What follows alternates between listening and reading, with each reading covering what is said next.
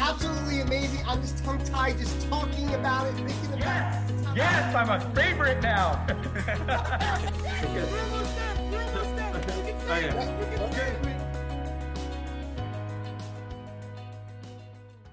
Welcome to the Extraordinary Being Movement, where we inspire you to take action, influence you for change, and motivate you for success. Hi, I'm your host and coach, Len DeCarmine, and we have an extraordinary show for you today. We are going to be talking about how to create a winner's mindset with our special guest today. But before we get into that, I have to introduce, of course, my two favorite co-hosts, the one and only Christopher Shiver. Yeah, I'm first today. I try to be fair on this show.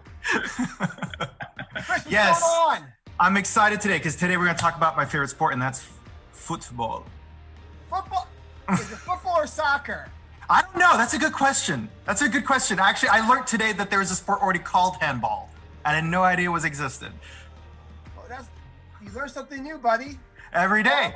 Every day, every day. We'll get into why you never heard about handball here in a moment. Hey, Fred Martinez, what's going on? I'm doing great. Hey, Chris, get off the couch. Start playing. There you go, man. Play the game of life. Get out there. It's, it's a medicine ball, man. you, know, you know, there's there's more to sports. Like g- gaming is not a sport, man. I'm being honest. oh, oh, I'm Right, insulted. video games is not a sport. It's because you can play Wii bowling or something. It's not a real sport. So let's let's talk about this winner's mindset. Let's talk about actually doing sports, the benefits of it, with our special guest that we have today. We have the one and only Danielle Fagan. She's here with us today. She is out to make a difference in the lives of youth athletes on and off the field, learning life lessons through sports. She's using these life lessons to train the next generation of players, coaches, and ultimately creating champions in business, sports, wellness, and life. Danielle, welcome to the show. Hey, thanks so much for having me. I'm excited to be here. I appreciate that. Look, Danielle, I was reading your bio.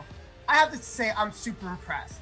You're a former Division One soccer and softball athlete, and in 2007, you climbed Kilimanjaro.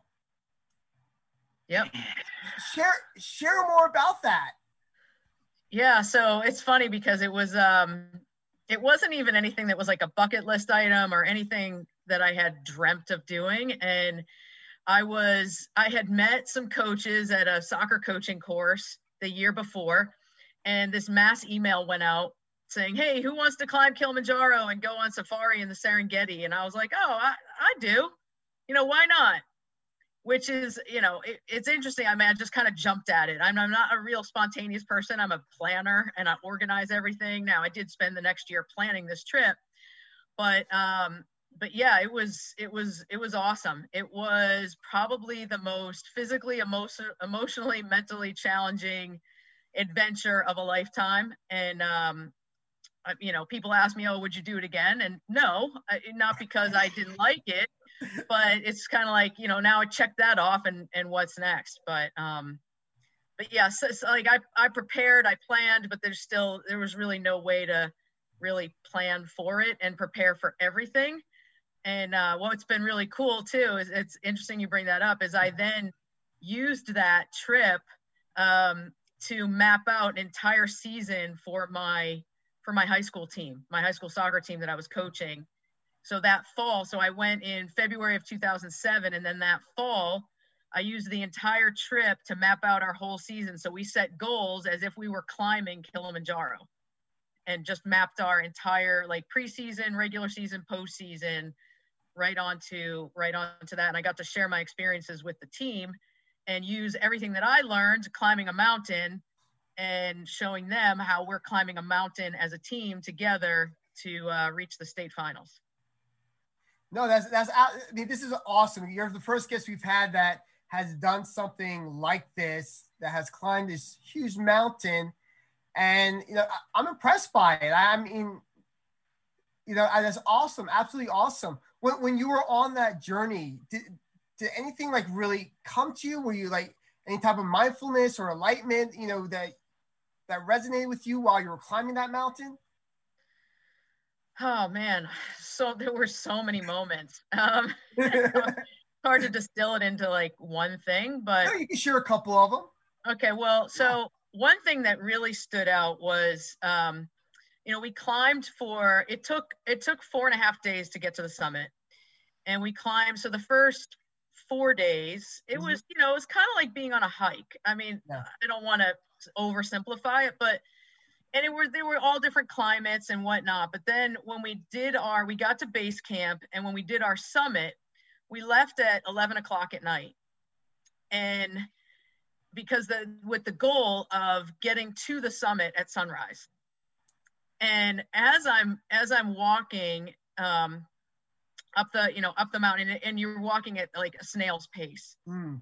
and I had two thoughts. While well, I had three thoughts while I was walking. One, when are we going to stop and go to the bathroom? and it was like- 15 degrees below and i'm thinking oh my gosh i really and they kept yelling out potty. And i'm like oh this is so great. We're going to get to stop and go to the bathroom. Well they had nicknamed the guy that one of the one of the uh, mountain guides potty. So the whole time i'm thinking oh this is this is great. We're going to get to go so so there was that like okay how do you control your bladder while hiking up up a mountain in negative 15 for six or seven hours. Then my other thought was, now I grew up in Massachusetts. I live mm-hmm. in the suburbs of Philadelphia right now. My other thought was, wow, I could. And I, this I did this trip a number of times because I this is where I went to college, so I could drive back and forth with my eyes closed. I'm like, wow, in the amount of time it takes me to drive from my hometown to college is the amount of time it's going to take me to walk to the top of this mountain. Wow. And yeah, and I was like, wow, I cannot believe I'm just going to be hiking for that long in the pitch black. Again, not not like that, not like these are like crazy epiphanies that I've had. It was just more like, wow, how oversimplified can we become? Like I thought about like driving in a car, having to having having to go to the bathroom, like a basic need. And then and then it became and then it became really clear that survival was a big deal. Like I, everything that I had taken for granted because we got to uh, we got to about 600 feet from the top and we could see the sun coming up and and then the rest of that that last stretch from from right where we were i forget what it was called but all the way to the top is you're on the glacier which Mm. is which is melting and is they said it was going to be melted by 2020 which seemed like a long time away in 2007 um, uh, but anyway it was it was literally climbing up a glacier Wow. and I, I mean, I was walking at a snail's pace at, at this point. I- I mean, it just like one step at a time. It took forever to get to the top. But then getting up to the top, and then literally it was like you're looking out over, it looks like the world. And there's nothing up there um, except, you know, the, the summit with the sign. And it's just a glacier. That's it. And then, and then people walking up and walking back down.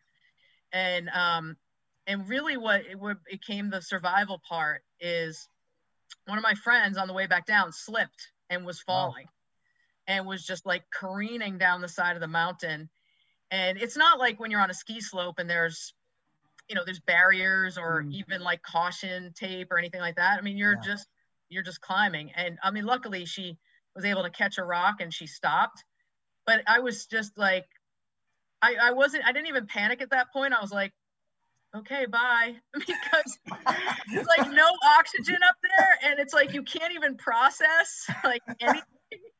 I was like all right well i guess that's it. See ya. And uh you know I- again no no great epiphanies except just Sure. like just like how small i am. And it wasn't even like yay i made it to the top. It was just like oh my gosh i'm cold i'm hungry and i still have to go to the bathroom. Um although one thing that i did notice on part of the climb this was before the summit attempt is the sky. Mm. because there's no lights up there. And the sky I, I remember looking up at one point i turned to our head guide and i said this looks like a planetarium. And he said a what?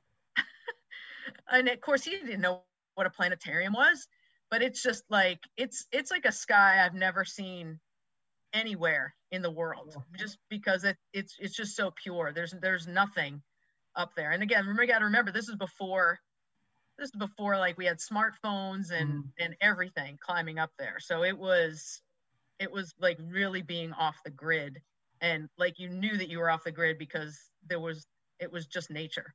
There was no there was no like lights that you could see It wasn't even lights you could see off in the distance You're So making me uh, homesick. You're making me homesick right now. Don't do this. yeah I'm from that part of the world. I know exactly what Are you're you? talking about. Okay. Yeah, it's I just I know exact the sky is yeah the sky it's I, I, I even you know if i my camera couldn't really capture pictures of it but um yeah I, I i don't know it's just and it's just it is it just becomes so simple like water food uh, you know just uh, yeah and not to get like again not not a big epiphany just like wow what am i worried about The, the one thing that pops in my mind was hearing in my mind, I start visualizing like crevasses that you have to go ahead and like you have, there's a ladder and you have to walk across. Did you run across any, anything like that, knowing the, how the risk and the danger behind all that? yeah so the um the scariest part of the entire climb this was actually pre-summit it was like the day before the summit. It's um it's an area called like the kissing ledge or the kissing stone. And essentially what it is is it's a very it's a very small ledge where like my whole foot couldn't fit on it. And i'm, I'm a small person. I'm five two. I have a size 7 foot. So it's not like i take up a lot of space.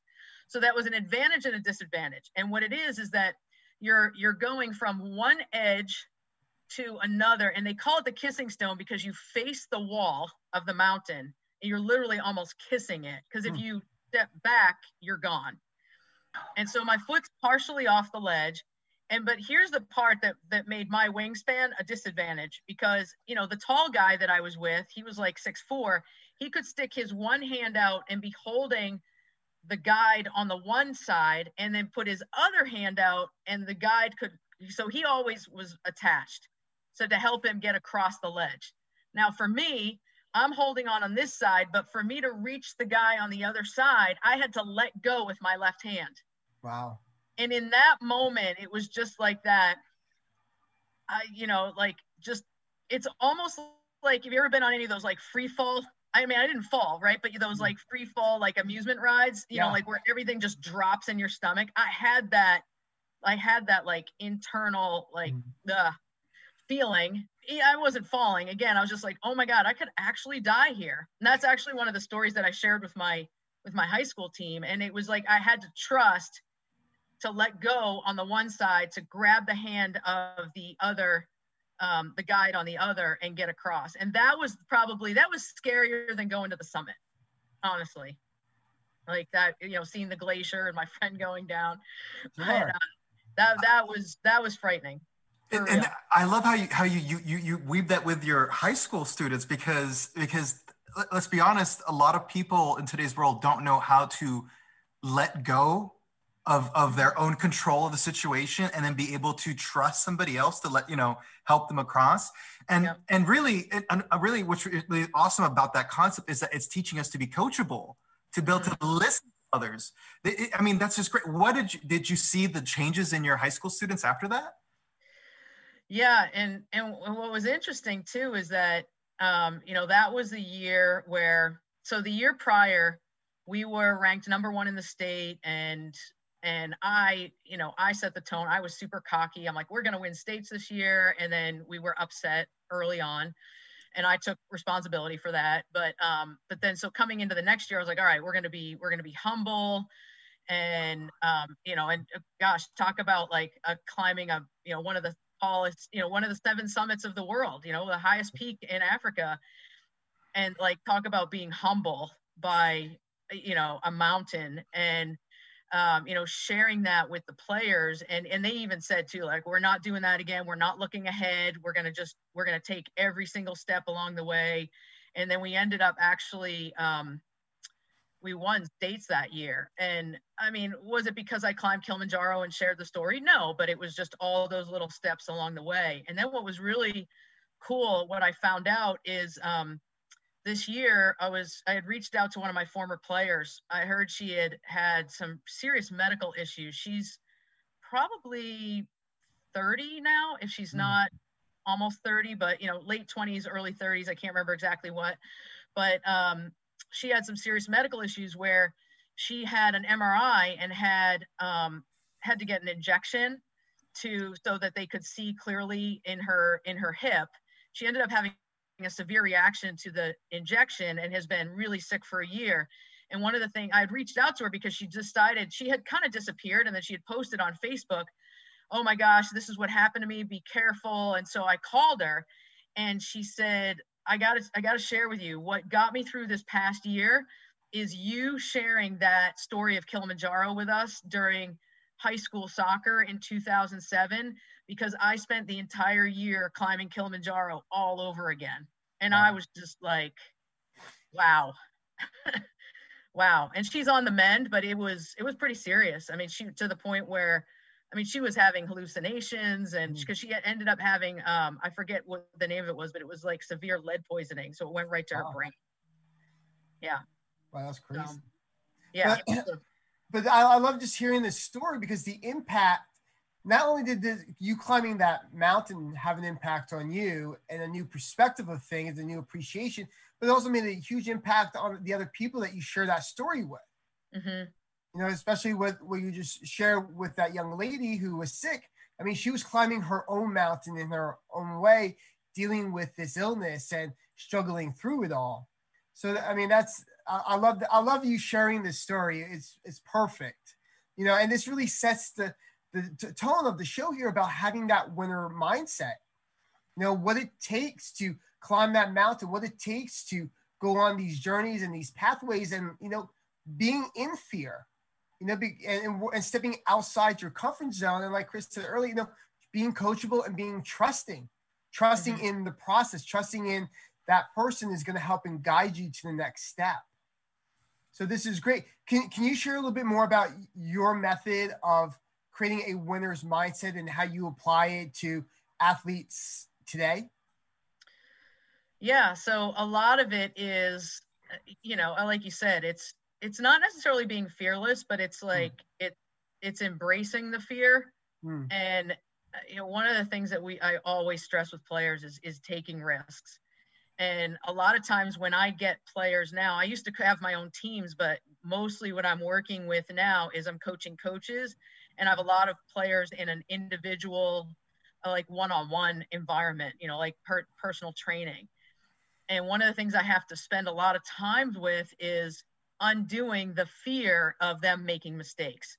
Because whatever coaches they've had in the past have yelled at them in a in a game situation mostly for making a mistake. You know don't do that do this and um you know so they they have to get out of that um like real controlled situation especially in a game like soccer because soccer is unlike a lot of sports where you're making decisions on the fly. There's no like as a coach i don't have a lot of influence over the game except substitutions and i mean there's no timeouts. I, there's no plays that I'm calling. It's it's a lot of it is based on like what's happening in the moment, and so it's it's it's teaching players to trust their instincts and and go out and just you know give it a go, and then and then at the end then then there's just teaching them to self evaluate. So we do a lot of um, we do a lot of individual goal setting and for even even if it's just for a game hey what am i going to work on in this game? What am i going to work on in training? And then a lot of self-reflection and self-correction and self-evaluation. So that's kind of like the i would say the core mm. of my of my philosophy. And and then also just allowing players to play um, like their style not not put them in a box and you know like i even i even caught myself yesterday a lot of times i'll say i want you to do this and, and then I corrected myself yesterday. I said, this player, I want you to, to you know, I, I can't remember exactly what the coaching point was, but let's say, for example, I was teaching her how to strike a ball. I want you to lean over. Mm. And then I and then I caught myself and I said, listen, it's not because I want you to. It's because when you lean over the ball, it's going to keep it lower, et cetera, et cetera, et cetera. Sure. Right. Because I sometimes it's like, well, it's because Danielle wants me to, or Coach Danielle wants me to do it. No, it's not really what I want. It's just it this is what's going to make you better and then in doing that and taking the instruction you know, then how can we move forward? I have another player that I work with. One of the habits we're trying to break with her is every time I give her a coaching point, she says, I know. Mm. Oh, and no. what was great is yesterday she caught herself. It was so great. I gave her a coaching point. She turns to me, goes, she goes, I don't know. And she's 11, right? But it was so awesome because she's now like building that muscle on yeah. like catching herself. And I mean, she, I know wasn't, it, she wasn't being arrogant or a sure. you know, smart aleck with me. It was just an automatic response. So it's, you know, it's kind of breaking. I spent a lot of time breaking up patterns and creating, helping them create new ones. I have to, I'm sorry, Fred. Can I just you're teaching them more than, than than soccer skills. These are life skills. Absolutely. Oh yeah, that's like I'm. It's a holistic approach to to coaching, and you know I have another player who just got accepted to a, a who, one of the best colleges in the country. I mean, it's just she's super brilliant. I've been working with her. She was on my team when she was younger, and I've been doing private lessons with her since she was 11 or 12 and she's now i think 17 18 it's been eight years. I know that much. And going back and forth with her mom over text last night and um, just like i'm super super proud of of this kid. And she's like oh well this is the reason why i want her to play soccer in college. I said yeah this i'm she's like it's probably different from yours. I'm like no. I said here's what what's so great about coaching for me mm. is that i get to be I get to give parental guidance, but I don't get the eye roll and the argument because I'm not their parent. right. But yeah. I'm giving, I'm saying a lot of the same things that parents are saying to their kids, except, you know, they don't listen to their parents. Yeah. So it, it's, it's great. And I love to be able to teach them, you know, about life. And even this one kid last week, we were outside. It was, I was cold. It was freezing. It was like 15 mile hour winds. The, the field was muddy as all get out. And this kid did not complain. She's a senior in high school. She easily could have complained. And she worked for an hour straight. And I even said to her at one point, I said, Wow, I said, You are a trooper. I was so inspired and impressed by her. And she's like, Well, I did complain. I'm like, No, you stated a fact that it was cold, but you weren't complaining about it. Mm-hmm.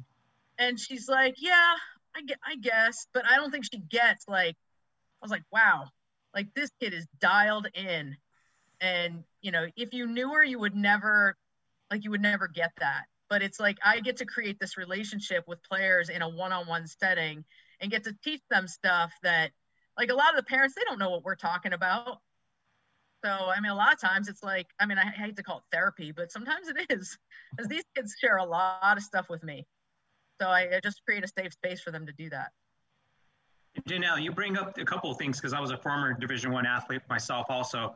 And the thing is, I wanted to ask you: How do you teach where you're going to not going to that where the athletes are not going to dwell on that mistake? Because I've seen this where countless times where if a person throws an interception, they're going to go ahead and saying, "Okay." They chalk it up. You see it in their body language. You know, maybe they're pissed off, but then they go ahead and then they re recalibrate themselves and then it's like on to the next play but if you have that person that gets stuck in their mind then it's like mistake after mistake after mistake. Mm-hmm. You see it a lot when you watch uh, the NCAA basketball tournament. You can see, you turn off the sound, you can see who's winning and who's losing by looking at the bench.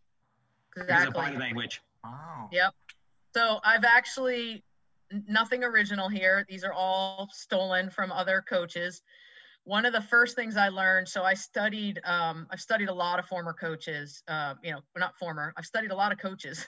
um, and um, uh, so I, I studied uh, obviously a lot of soccer coaches, but Dr. Colleen Hacker, who was the sports psychologist for the U.S. women's national team for the soccer team, mm. one of the things that she worked with the, uh, the team was she called it was called park it, where whenever they made a mistake, they would pretend to like crumple it up and they'd throw it in the parking lot right? Or they would just say, all right, they'd say to their in their head, park it. And they would just be like they would literally park that mistake in the lot and they could always go get it afterwards. And then I've also done a lot of work with the Positive Coaching Alliance where they have they actually have like a mistake ritual. And one of the ones that I love that I teach the most is it, it's the toilet flush, where you flush that mistake down the toilet. And with like with little kids and even some of the older kids, it's like we flush a mini toilet and they have to make the sound um, but with some with some players, and like some players, it might be just some action mm. whether it be like I had one player that every time she made a mistake, she clapped. And rather than trying to break her of that clapping habit, I had her in her head say poof.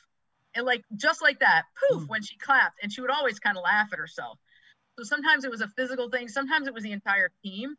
We had with my high school team, we had two things that we would say. One was next five, which was um, we would just shout it out, which was focus for the next five seconds, five minutes, or we would say NBD, which was just this was way before hashtags. You know, it was just no big deal and next five we stole from so the most dangerous if you know anything about soccer the most dangerous times to be scored on in a soccer game are the beginning of the game like the first five minutes the last five minutes and then five minutes after you've scored or been scored on mm.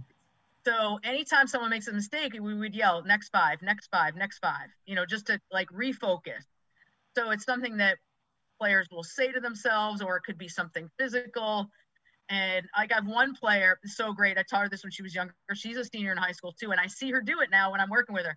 She would do this like brush it off her shoulders. She still does it. But like I don't even acknowledge it anymore. I just she'll make a mistake and she just goes like that. And then boom, she's just she's onto it. And so I have a lot of conversations about body language and um, you know, how they react to it. And it, and not just for themselves, but I said you do not want the opponent to see your weakness do not let the opponent know that you're frustrated and upset.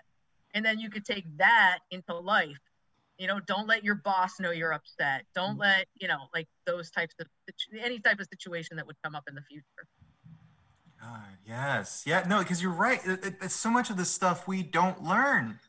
We, we never learn. It's amazing that, that, that your, your students get to get to learn this amazing stuff and get the benefit from it and like from from it sounds like it sounds like you just love your job. You love what you do. I do. yeah, I do. I was out on the field this morning. It's been unseasonably warm here this weekend in the uh, suburbs of Philly. It was it's been in the 60s, and then we're about to get a nor'easter this week. But um, but I was out on the field uh, at eight o'clock this morning with two uh, two fifth year um, college players. So one's a senior and is going to get the fifth year because of uh, COVID, and then the other one is just coming back from an ACL. And it was it was awesome, and they and they were excited to be out there too. They're like eight o'clock, awesome. This is like sleeping in for us, which shocked me. And because, and here's why: because I opened this up to a lot of players this morning, and they were the only two that showed up. But um, but it was awesome. I I love it. Keeps so, me, so it keeps me young. Everybody else is aging my that's around my age except for me. hey, Danielle, what do you teach? What do you teach the the athletes about losing? Because I know that's how I reframed things differently through my years of being an athlete, I would be really down on myself. I would use it as my fuel. Now, what I'm doing is I'm just competing against my uh, competing against myself rather than competing against others. So, what are you teaching about like winning and losing? Because you know you you can see the positive sides like win, win, win, win, but then mm-hmm. also too other aspect of saying as long as you put in the effort and you can hold your head up high that I did the best I could because competition that's one thing I love about competition because everyone's going to rise up to the top and you're going to either win or you're going to lose. But the thing is, as long as you know you want that you put in the effort, then you can hold your head up high. So what do you teach your your students?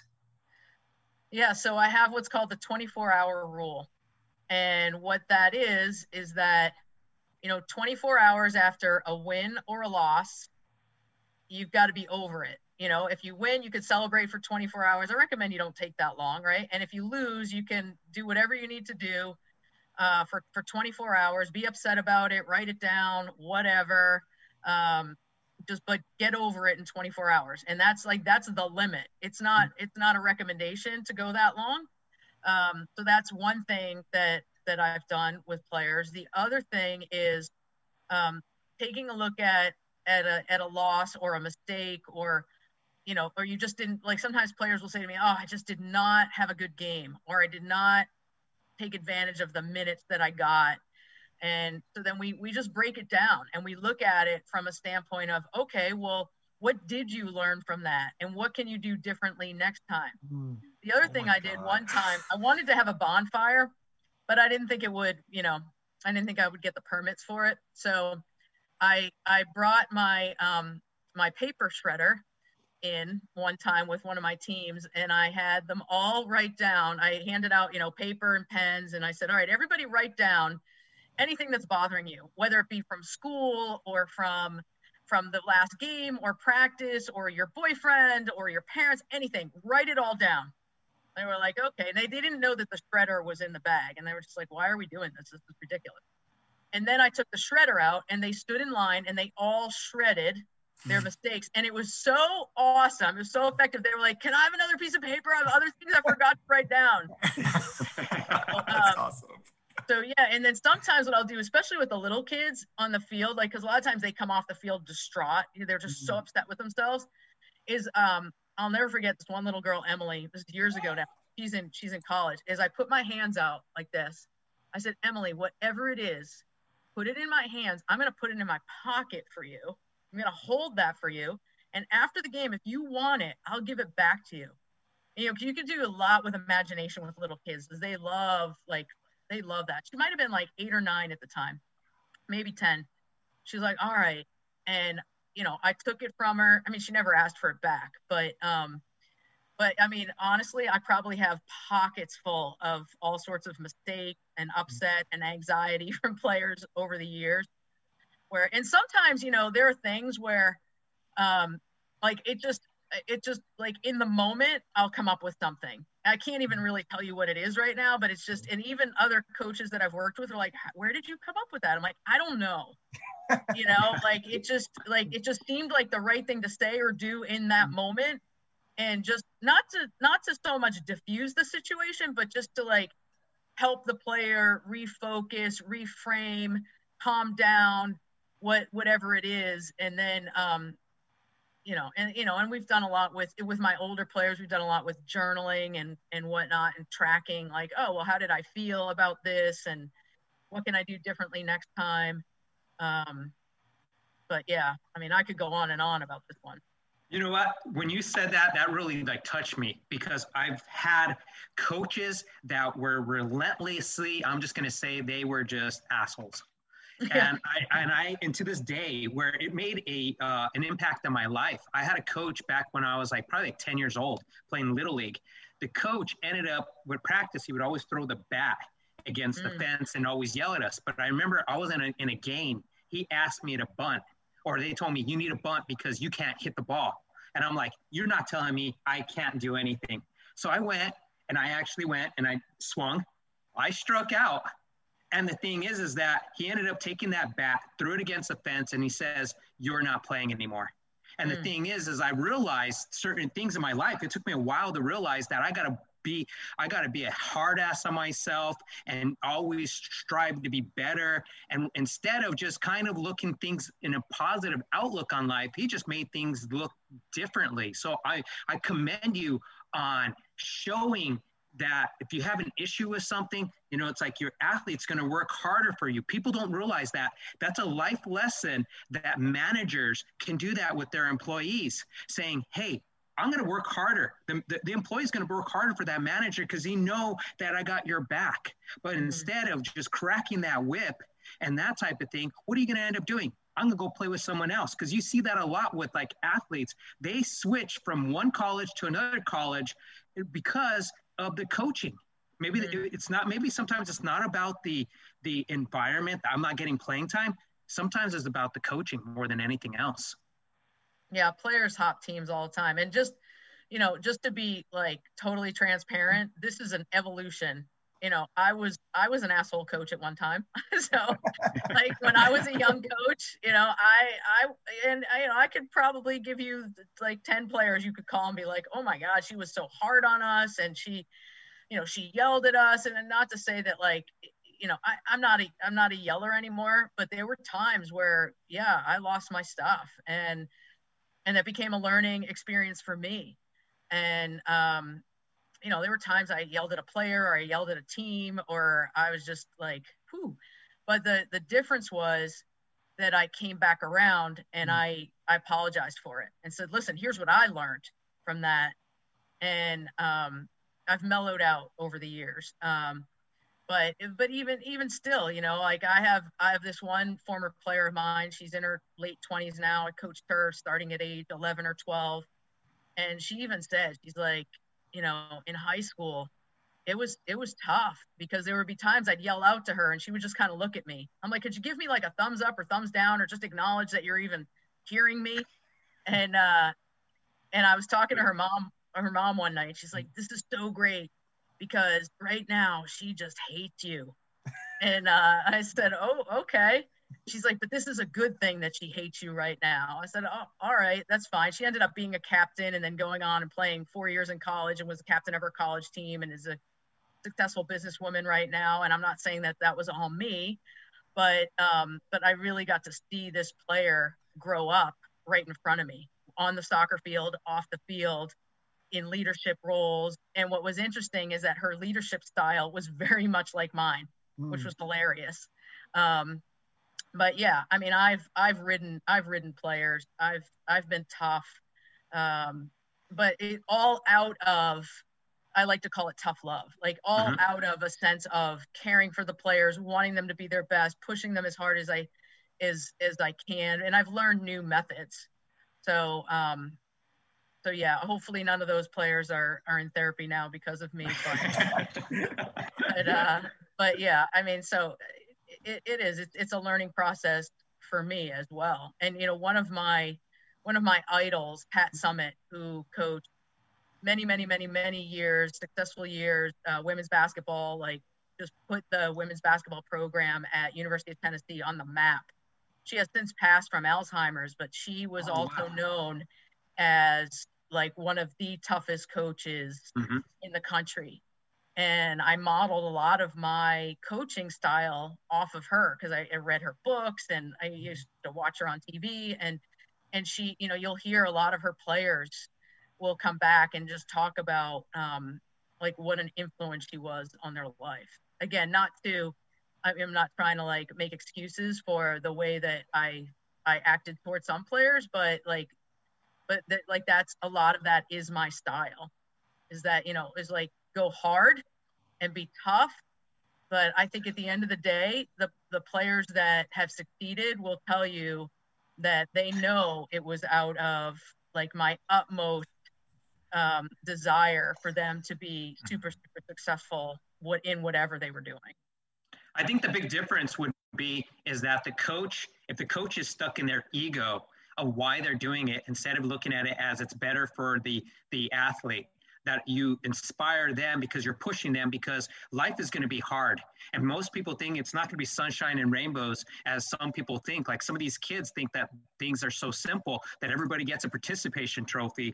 And in, in reality, you know, I grew up with there's, you know, what do they call second place? They call it loser. First loser. yeah. First loser. and so the thing is, is that with a certain type of of mindset, which I, I love, is like you have to be hard. You have to go hard in life because if you want something, it's not going to be handed to you. You got to work for it. Mm-hmm. Yeah, participation trophies are like the bane of my existence. you know, I mean, I just, uh, know, about five years ago, I got rid of all my trophies. I saved all the little plaques on them. I think I might have had 10 trophies over all the years of playing. Now, a kid gets 10 trophies in the first year of playing just because mm. they showed up, or maybe they didn't even show up. You know, they're just on a team. So it's kind of really just diluted the waters of like, you know, a trophy. Yeah, it's a participation trophy. Drives me drives me crazy. This conversation has really given me insight though, because for my own son, um, he's only four, and I, I really like love him to play soccer because I love soccer too, and mm-hmm. he, he loves it to death. I'll turn on Manchester United or something on television, and he'll actually stop what he's doing to watch. So I, I know he loves it at four years old. But the thing is, now after this conversation, after hearing all this, I'm realizing now that I need to be a lot more diligent with who's coaches. Oh yeah. I, I need to be actually because because the way you're talking about how you do your course, everything, I'm just like, oh my God, I don't have to parent if I just send him to you. like he's gonna get everything he needs. Yeah, it's one stop shopping. God, I'm well, done. but here's, you know, it's interesting because there's been a lot of research done, a lot of surveys and studies, and there's a there's a precipitous drop off in youth sports around the age of 12 and the number one reason kids quit sports is because they're not having fun anymore mm. and the number one reason they play is because they want to hang out with their friends yeah. they want to have fun And if the coach is making it miserable for them, they're quitting. If they don't quit at 12, they're quitting at 13, no matter how much they love it. Or, you know, they are switching teams and whatever. Mm-hmm. But yeah, that's like you'll see this huge drop off. There's a lot of studies out there. Interesting. Oh my God, that's amazing. Yep. Hey, hey, hey, Danielle, you you actually, you know, when hearing about this, I'm, I really resonate with with ever with all you're saying because of like being an athlete. I have been an athlete since I was eight, so I'm 48. So I've been an athlete for 48 years in my life, mm. and it just seemed like you have this lot of wisdom and and a lot of stuff that you could be teaching non-athletes as well. So I want to go ahead and ask you this question based on your years of experience and your knowledge and that wisdom that you have, what can you tell your 20 year old self if you can go back? Oh, oh man, my 20 year old self. Uh, work harder. No. Uh, um, oh man, my 20 year old self. I think a lot of people will tell you this too. I take myself so seriously and I, I would tell my 20 20 year old self like lighten up mm. and um i mean people who know me really well like a lot of times uh, or when people are starting to get to know me they're like wow you're really funny wow you're like you know you're really fun to be around and a lot of times like the older i've gotten like the more kind of closed closed off to that side like the like kind of that fun childish like goofiness has like kind of disappeared not because of like a not because I wanted it to, but because like I don't put myself in those environments anymore. And I think a lot of that came from I was just so serious and so focused in college, in graduate school, got to do this, got to do that. And and you know, looking back, like, oh man, you know, like what would the path have been had I had I done some things differently or just even done things the same, but just had a different attitude about it or about myself or about the situation. Um, it, you know, just, just to have, have more fun with everything rather because I had a lot of fun, but it wasn't necessarily in those moments. Like when I was mm-hmm. on the field, when I was working hard, I used to, I used to beat myself up and this is like when i would be like lifting for example i'd be you know and i needed to get two more reps and i couldn't. I'd be like you suck come on what's the matter with you? Like i'd say that in my head or sometimes i'd say it out loud. oh yeah. Like come on what's wrong with you? And then i you know obviously over the years learning like that negative self-talk does not help you get those last two reps. Um so that's you know one thing that i've brought into now like when i'm lifting it's like come on you could do this you got you got two more it's like I've now like kind of flipped the lens. It's like, okay, well, what would you say to your players? Would you say that's your players? No, absolutely not. Mm. So it's been like, well, talk to yourself the way that you would talk to your player. Mm, love so, it. Love it. Because I'm the same way, really mm-hmm. critical on myself and, and, just, and then also just being the, the, the asshole athlete where mm-hmm. when I would run track, I would go ahead and write the other, the other team I would write the their top athlete. I would write underneath their name underneath my eyes, and then I would just. and, and, then I, when I would be coming out of the blocks, because I would run the 100 meters, I would come out screaming and just. And what I'm coming out is because it was it was just being that jerk, and then being able to just I wanted that power, and then it also threw everybody off. And then when I would run the 400 meters, I would go ahead and come up to my competition and I said, eat dust. that was wow. after one. Was this was this all in uh, uh, um uh, where was this at? This was at uh, um, uh New Mexico, right? Yeah, this was in high school and then and this was in college. And in college, I quickly learned the hard way because when I had that same type of attitude and I blow a hamstring, I'm beating everybody. And I'm like, oh, I'm beating you, I'm beating you. And then I blow a hamstring and then I, then I, then I get up or, and then I tried going up again. And it's like, there goes my season just by mm-hmm. just being stuck in the head. Wow. Yeah, I was stuck in my head for a long time over mistakes and all sorts of stuff that, that's kind of where it that's I feel like in, in, even in my coaching, I felt like that was always kind of like the issue. We a lot of time we can't get out of our own way, you know, mm-hmm. get get out of our own get get rid of our own filters. Just like just for a second, just push the bushes out of the way and see the mountain for what it is, you know? Absolutely. And I, you know, I I that's the other thing is I I share that with a lot of my players too. You know, mm I share about like what I was like as a player. Mm-hmm. And you know, the experience that I had as a player and and different, you know, a lot of like you know a lot of players nowadays like they don't know what my background is and they don't know like what teams i made if i got cut or mm-hmm. um, you know did i was i a starter? Was i not? Um, you know and how did i handle those different types of situations? Um, and, and, and you know the one of the ones that i share uh, in, in, going back to the very beginning when we talked about you know taking risks is um, my i think it was about my senior year in college um, I was playing softball, and the I, I, was a I was a bench player in softball. I was not a starter, and um, there was a game, and I started, and it was like, wow, this is amazing. And I got in the batter's box, and you know, strike one. I mean, I looked, I watched all the pitches. Strike two, ball one, ball two. Head coach, she's coaching third base. She calls timeout. Comes over, she looks, she looks me right in the eyes this is scary. I was scared of the coach, who I actually love. but I, we were like, oh no, like we're, I'm in trouble. He looked me in the eye. She says, do you know why you started today? You know, I was kind of like, uh, I, I don't know. You know, like I didn't know how to answer that in that moment.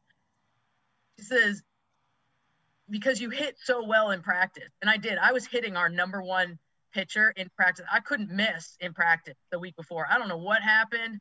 But I connected on everything. And this was our number one pitcher. So I, I earned the start. And uh, she says, okay, so you know why you're starting, right? I'm like, oh, yeah, because I hit well. She's like, right. I put you in there to swing the bat. Swing the bat.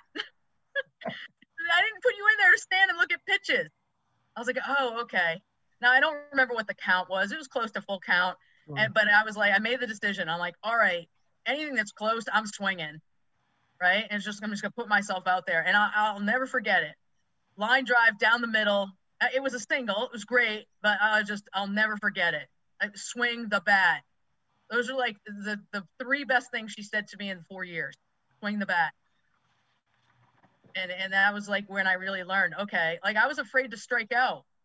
Mm-hmm. And the whole reason I was in there is because I was good at swinging and hitting. So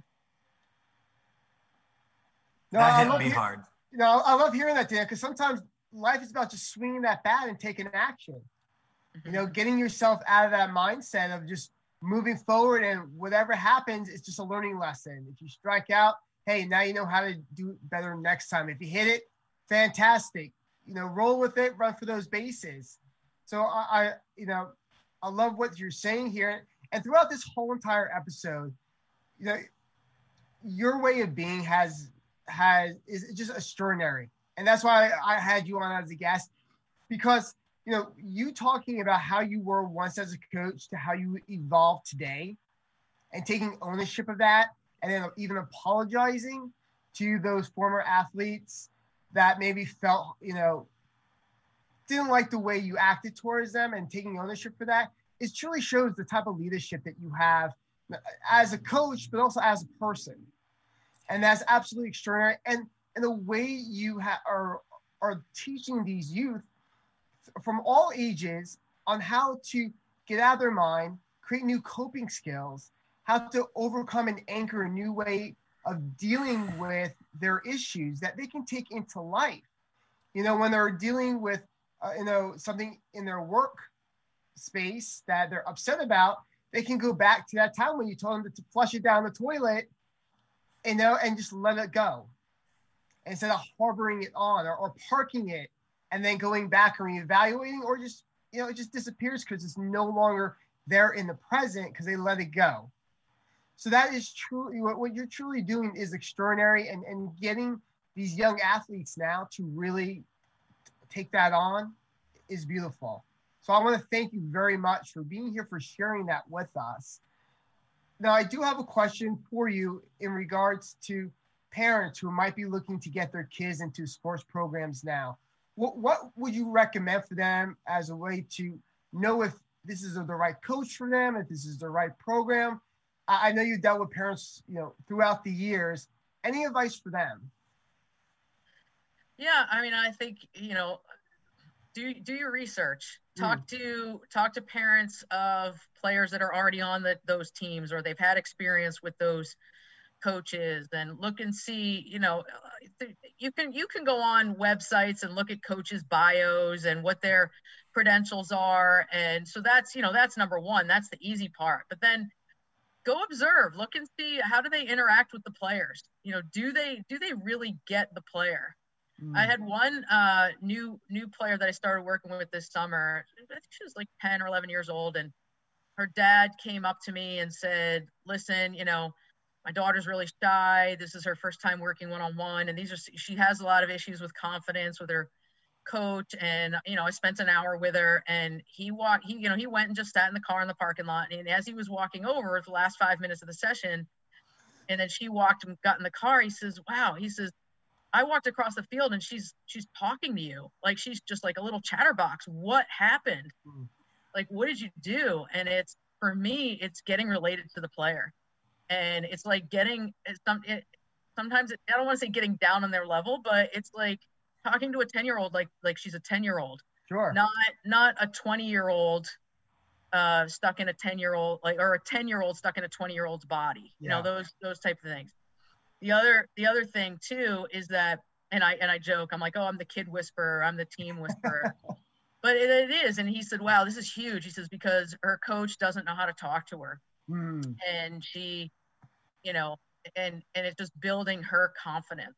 And yeah. that's the other thing too that I, I try to translate to kids and parents is that look and see what the coach is doing to improve themselves. Like if i'm going to tell my players get better every time you step on the field same with me like shame on me if i'm not evolving shame on me if i'm not improving every single oh. time i step on the field or in a classroom or on mm-hmm. a zoom meeting now which is what i'm doing a lot of no, I absolutely love it. That's brilliant advice. It's, you know, especially right there, that last piece. What is the coach doing to improve themselves as well? And I think that's huge. So that's that's awesome advice. Thank you for sharing. Fred, what you have a question? Yep, I do have a question. Oh. yes. Thank you so much. It's like you're a teacher right here. yeah, right. It's like this is good. This is good stuff. the, the question I want to find out is be, you're being an athlete and most i hear this from people out there that are non-athletes that they think playing sports does not give you life lessons so i would want to get from your take that you can dispel the myth that you're not learning any life lessons because i the one thing i could see is that you can learn discipline so what would you tell individuals like like parents out there saying, I don't want my kid uh, playing sports because they're not going to learn anything. So, what would you tell them? I could get, I could, I could go on for an hour about this one. The one thing that popped into my head so, my first job out of graduate school, um, the owner of the company played uh, basketball for Villanova. You know, Villanova, unbelievable basketball program, uh, you know, national champions, etc. And he said to me, he's funny. this is like a sports thing. Called me by my last name, Fagan. You know why I hired you? I'm like, I don't know, because I went to Villanova. Yes, I did. Yes, because you went to Villanova, but because you played sports at Villanova. That's why. And if you look at the, I mean, just like on the female side, you look at the C-suite in organizations. Any women who are, you know, top executives in organizations, they played sports. Mm and it's because of the lessons they learned. And then even, you know, in my own athletic endeavors now, I'm a triathlete now. And I did I've done two half Ironmans. Did half Ironman a year ago, September in Augusta, Georgia. And it was hot. And when I say hot, it was like being on the surface of the sun. And just to get myself through, just for those you don't know, what a, a 70.3, it's 70.3 miles so it's a 1.2 mile swim, a 56 mile bike ride, and then a half marathon, 13.1 miles. And that 13.1 miles, I ended up walking a lot of it because I was just, I had heat exhaustion and almost had heat stroke. But I'll tell you, I mean, just again, so it was a, it was an athletic endeavor, yes, but all the, all the sports lessons that I had learned over my life are what got me through that race because it, it was the endurance. And you can apply mm-hmm. endurance to anything in life. It doesn't have to be another sport. And so, you know, just enduring quarantine, enduring this, you know, at the beginning of quarantine, we thought, oh, two weeks, it won't be bad. Here we are months later. And we're now we're looking at, you know, they're calling it like the COVID winter. Like, how are we going to endure the four months coming up? So I'm taking everything that I've learned over the years as an athlete and not only as an athlete, but as a coach. And it's like, what can I then do for myself, for my own well being, and then everybody else around me? Because I want everyone around me to win my family, my friends, my colleagues, my players, their families. Is, you know, it, it is all about winning for me, not just on the scoreboard, but in life. Amen. Amen. Love that. And I, I, was I want to just give a final thought. I just want to let you know um, I'm taking the 24 hour rule with me. I that that makes so much sense because personally for me, I tend to dwell in the negative. So from now on, if I find myself thinking about something I did wrong or well, and I have to ask myself, well, how long ago was that? And if it was 24 hours ago, I'm done with it. I'm letting it go. There's more important stuff to worry about. Awesome. Thank you so much for that. Yeah, you're welcome. Fred, any final thoughts from you? You know what? So many. I got three pages of notes. that's awesome. I love it. I'm always learning things. So that's a thing where it's like I want to appreciate the time and the effort. I want to appreciate uh, you sharing your stories with us. It, it, definitely it resonated with me because of what you were saying. It made me feel like, put me in, coach. I want to play for you. Yeah. Thank you. Fred, any anything on your three pages of notes that that resonates with you? Oh God, you know, I could definitely say the uh, w- the one thing is about living your life where you're going to go ahead and and swing because most of the time we don't swing at life. We're just basically just want to just let things pass us by, and and I feel like we all need to just swing at life. And then just realizing the the issues about like when we're when we have a setback i like the whole idea of parking it. I like the idea of the flushing it. I like the idea of the 24 hours because we have to celebrate our successes as well we celebrate our losses and realizing we can gain from that knowledge and just realizing that that being being whatever it is being an athlete you have skills that or that you can put into from from going from from hearing from you going from from the soccer field to the boardroom. So that's amazing. And, and I love your journey of the aspect of the mountain and how everything's a step at a time. And it's about trusting the teamwork. That is that trusting your te- your teammate, I should say. And that's a thing where playing sports, sometimes we don't trust our teammates. In order for to be successful and to be a winner, you got to trust other people. No, Fred, I absolutely love it. Danielle, you have been an exceptional guest here with us today. We are at the end of our show. We could probably be speaking with you for hours, hmm. but we'll have to just bring you back if that's okay with you. Definitely. Would love to come back. I have a lot of free time now. okay, great, great. So I, I want to know how people can get a hold of you if they have questions about coaching, about your programs, you know, want to connect with you. What would be the best ways? Oh, there's so many ways. So my my actual company is Soccer DCF, mm-hmm. which is um, it's my initials, Danielle Christine Fagan, but it's also development, character, and fun. And you can see my logo here, Soccer DCF. Oh, so I have the website, Soccer DCF, and then I'm on Instagram and Twitter at Soccer DCF. You can reach me there. Uh, SoccerDCF at yahoo.com. And uh, yeah, those are the those are the best ways best ways to find me and programs. I have a lot of online programs I'm going to be launching in the next couple of weeks. Since uh, you know I can't be on the field with with players right now for the most part because of quarantine, and then we're getting all this snow. Um, so uh, at least I'm praying that we don't get it. But um, yeah, so I have a lot of online programs, and not just for not just for the players, but also for um, for adults as well. You know, you want to win? Let's talk what what a way to end it. If you want to win, let's talk. I love it. I love it.